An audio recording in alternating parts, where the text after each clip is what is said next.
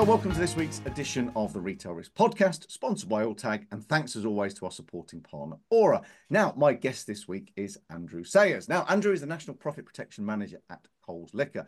Now, after 10 years as an officer in the Western Australian Police Force, Andrew joined Coles Express Group as Regional Security and Loss Prevention Advisor. Then in 2021, he commenced the role National Profit Protection Manager for Coles Liquor Division. Uh, his team look after security, external and internal loss, and business expenses. And I'm sure lots more as well, which we will find out about shortly. But Andrew, welcome.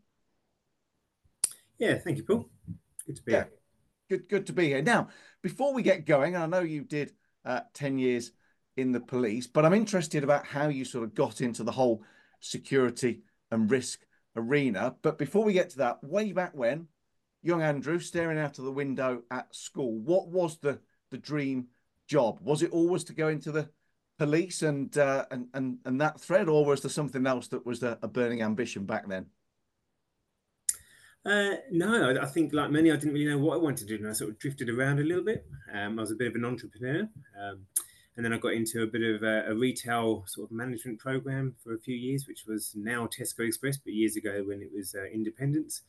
Um, had a few businesses back in the UK uh, around some retail, and then made the the move across to Australia. Uh, again, not really knowing what I wanted to do, but had heard lots of stories from a friend of mine that was in the police. Um, not something I ever wanted to do in the UK, but a fresh start in Australia, it um, yeah, it's to my interest. And and what was your sort of particular focus on there? Was there one area that stood out? Did you sort of uh, was it was it the the day to day out on the streets? What what was the sort of uh, experience? Um, again, nothing with, with policing. It's so general, it's so broad as well. There's nothing that uh, jumped out. I mean, I do like the uh, the excitement and the and the, the, keeping fit, the exercise, the camaraderie. So there was a few things like that. But yeah, the general duties was just as uh, exciting as all the specialist spots. But um, as I worked through those ten years, it obviously changed a bit. And so you've done your ten years. Did you sort of think, okay, now I want to go to Civvy Street, and you looked around? Was there an opportunity to stay? And what, what was the sort of pivot? And then, you know, how did you get into into Coles? Um, I never actually wanted to leave the police. I loved it. Um, and after a few years in some really specialist spots, and the last one being um, sort of surveillance and tracking and interception of telephones, etc., I learned a lot in that spot. But like um, many know, in in police you have ten years and you get the tap on the shoulder, you must leave. And it was that decision of going back to shift work after three years of pretty cushy hours. Mm and at the same time, my wife just noticed an ad in the paper around a spot that she'd always liked. She was in the police as well, and she said, "Oh, I wouldn't mind this." And I'm not sure how the conversation went, but I ended up putting my hand up for it, and uh, ended up getting offered a job, um, an offer that I couldn't refuse, should they say? Well, that, that almost, I'm sure it wasn't quite quite that simple, but uh, a great transition. So, when you first landed at, at, at Coles, what what was the, the bit that you looked after? Um, and then I know you've you've sort of uh, taken on a far bigger role since then. Yeah, so the Coles Express was the Shell service station, so the Shell brand nationally. They needed a, a security advisor for the Northern Territory, South Australia, and WA, Western Australia. Um, and that was a very structured position, and it was led by um, a particular person in the industry that I'm sure many would know that had a very uh, long reign in that role, and, and, it was in a pretty good shape, to be fair. Um, lots of solid policies, etc. Uh, and we could really get into the detail of every single store across those three states.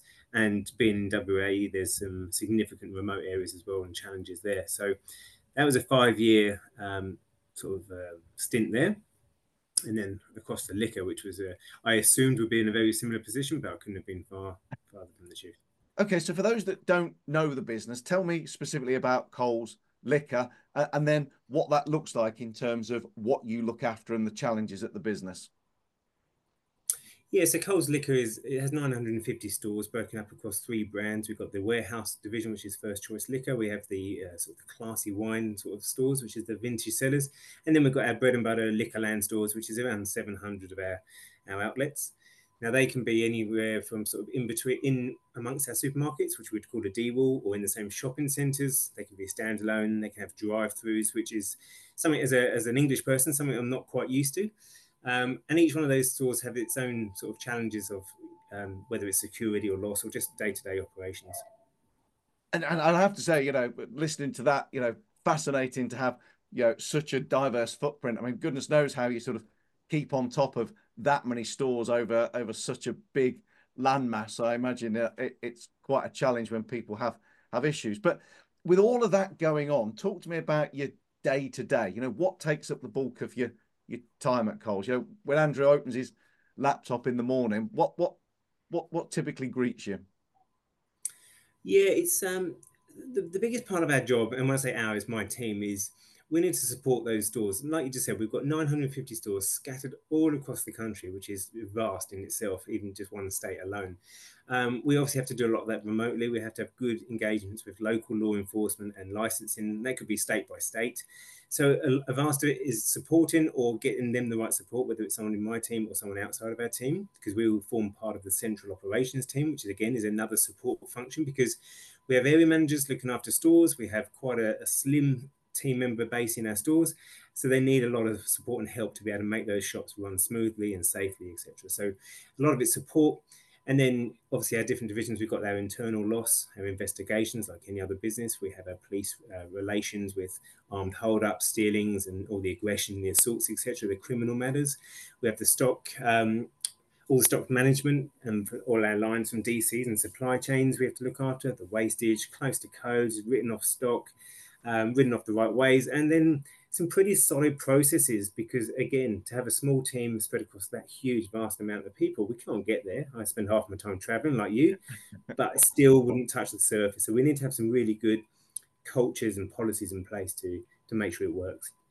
Yeah i'm just just thinking out yeah off at a slight tangent but you know the, the, the logistics of visiting so many there, there must be a point where you go okay that's a serious enough issue, we need to go to that one, or actually it's not worth the four hour flight and the week out the office. So you have to manage it remotely. So I imagine uh, that in itself is quite a challenge to keep on top of that. Yeah, so just last ooh, two weeks ago, I went to Cairns. So from Cairns, for me, it took me nine and a half hours of flying and traveling to get to those um, 10 stores. And like you said, it has to be worthwhile, and it was. It's one of those areas that just needs uh, focus and needs to have a person on the ground to see and appreciate those issues they have but yeah, nine and a half hours is, you know, most people in Europe would be thinking of long term holidays and that sort of time. And I did that and maybe um, came back two days later. Yeah, nine and a half hours. That's uh, that's my trip from uh, from just outside London to Cape Town in South Africa. So uh, yeah, that's uh, yeah. Uh, to, to put that into perspective. So look, um, yeah. shortlisted uh, in the huge category that is the Group Risk Manager of the Year award at next month's Fraud Awards. Uh, huge congratulations for uh, for getting that peer recognition to uh, to put you on that list? Yeah, thanks. It was a it was a real surprise. You know, I've always taken interest in the retail risk. This has been my first fraud awards, um, and I just got tapped on the uh, on the shoulder by a colleague and said, uh, your, your, name's there." So I was I didn't even know I'd been nominated, to be honest. So um, yeah, really really thrilled about it. Um, but yeah, very surprised at the same time. Yeah, it's uh, you know we talk to many people, and you know when you sort of you know somebody's taken the time to think, you know what Andrew does a great job, but more than that, they take the time to write a submission. They write a submission that's credible enough uh, to actually uh, get uh, onto the judging pack, and then it goes to the judges who then look at the process and uh, and and pull out those at the top of the tree to be shortlisted as well. So uh, yeah, huge congratulations. So how did you find out that you'd been actually shortlisted? You mentioned there was a, a tap on the shoulder. Was it was it such a thing? Uh, yeah, it's one of my colleagues in supermarkets who have always taken a huge interest in the fraud awards and normally do pretty well. So they're all across there waiting to see, you know, who who'd progress and who was on that list. And yeah, it was just a bit of a yeah a tap from them to know, you know, saw you on the list and uh, and I hadn't even seen it myself. So yeah, and actually, quite you, you mentioned Coles have had some success over the years with awards, so uh, you know they're, they're going to be looking at you to uh, uh, to continue the thread of success. So uh, you know um, the, the, there's no pressure, but uh, but Coles have got form of being successful. So, you know, feeling feeling quietly confident. I think you've got to be. Uh, it's funny when people say no pressure, but because that means there is pressure. So yeah, I don't want to uh, not do well with my colleagues in Coles Supers. Uh, yeah, they're a great bunch, and they've they've got huge things going on there as well. So um, we're all in there together. But uh, confident, I couldn't say that. I don't know who I'm up against, but um, like you said earlier, it's just to get that far is quite a is quite an exciting. Yeah, people don't always realise the, the, the vast number of entries that come in on many of these categories. So to get shortlisted is a is a big uh, pat on the back as well. So look, 29th of February, uh, TV's Naz Hussain is going to be hosting the evening at the Accor Stadium, Olympic Stadium. Uh, many people know it at at Sydney. Uh, looking forward to the evening. Thinking about the outfit, I hope. Uh, not not touched the outfit yet, not like you would. Um, but uh, yeah, like really looking forward to it. I've had that in my calendar for a long time, even before obviously I knew about the um, the awards and the shortlist. And so the retail risk conference, as you can probably be aware, there's so much going on in that space now. But retail risk is the the one I actually do look out for. And I, again, we talk about the travel. I mean, I'm in Perth, so that's a five hour flight just to get across there, do the event and the awards night as well. So um, don't ever miss the retail risk stuff and, and, the evenings that go with it. So yeah, really, really excited to be there. Yeah, very exciting. So look, final question, just flipping back to the day job. What does 2024 look like for uh, for Coles as a business? What's the landscape like? And of course, what, what's on your agenda personally? Yeah, it's um, it's quite a worry to be honest. Um, everyone feels that uh, we're in this, this, this horrific space, and we are. Um, and I was just reading an article recently about the the RBA and the amount of people coming off. Sorry, the Royal Bank, as the Bank of Australia. Um, how many people are coming off fixed rate interest loans? You know, and interest is doubling, etc. So we're already only eight hundred thousand through. We've got about another six hundred thousand people still to come off, and that when they come off is is not like the end of it. It's long term. So I've got some real concerns that we're nowhere near the end of this, what I call a pandemic after a pandemic of post COVID uh, financial pressures. So we're just going to keep going hard, keep looking for the new uh, innovation, what's out there, what can we develop, um, and uh, yeah, just just chase it. Unfortunately.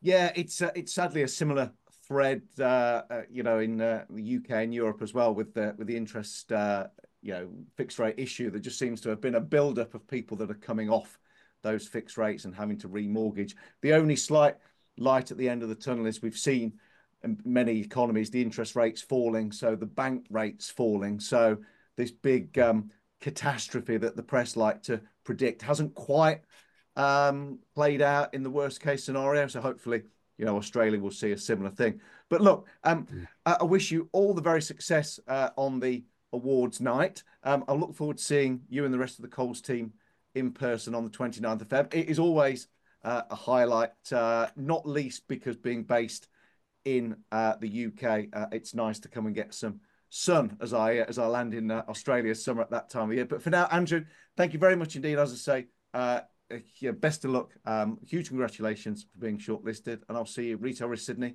on the Australian Fraud Awards 29th of Feb. But for now, thank you very much. Thanks, Paul. Cheers. See you there.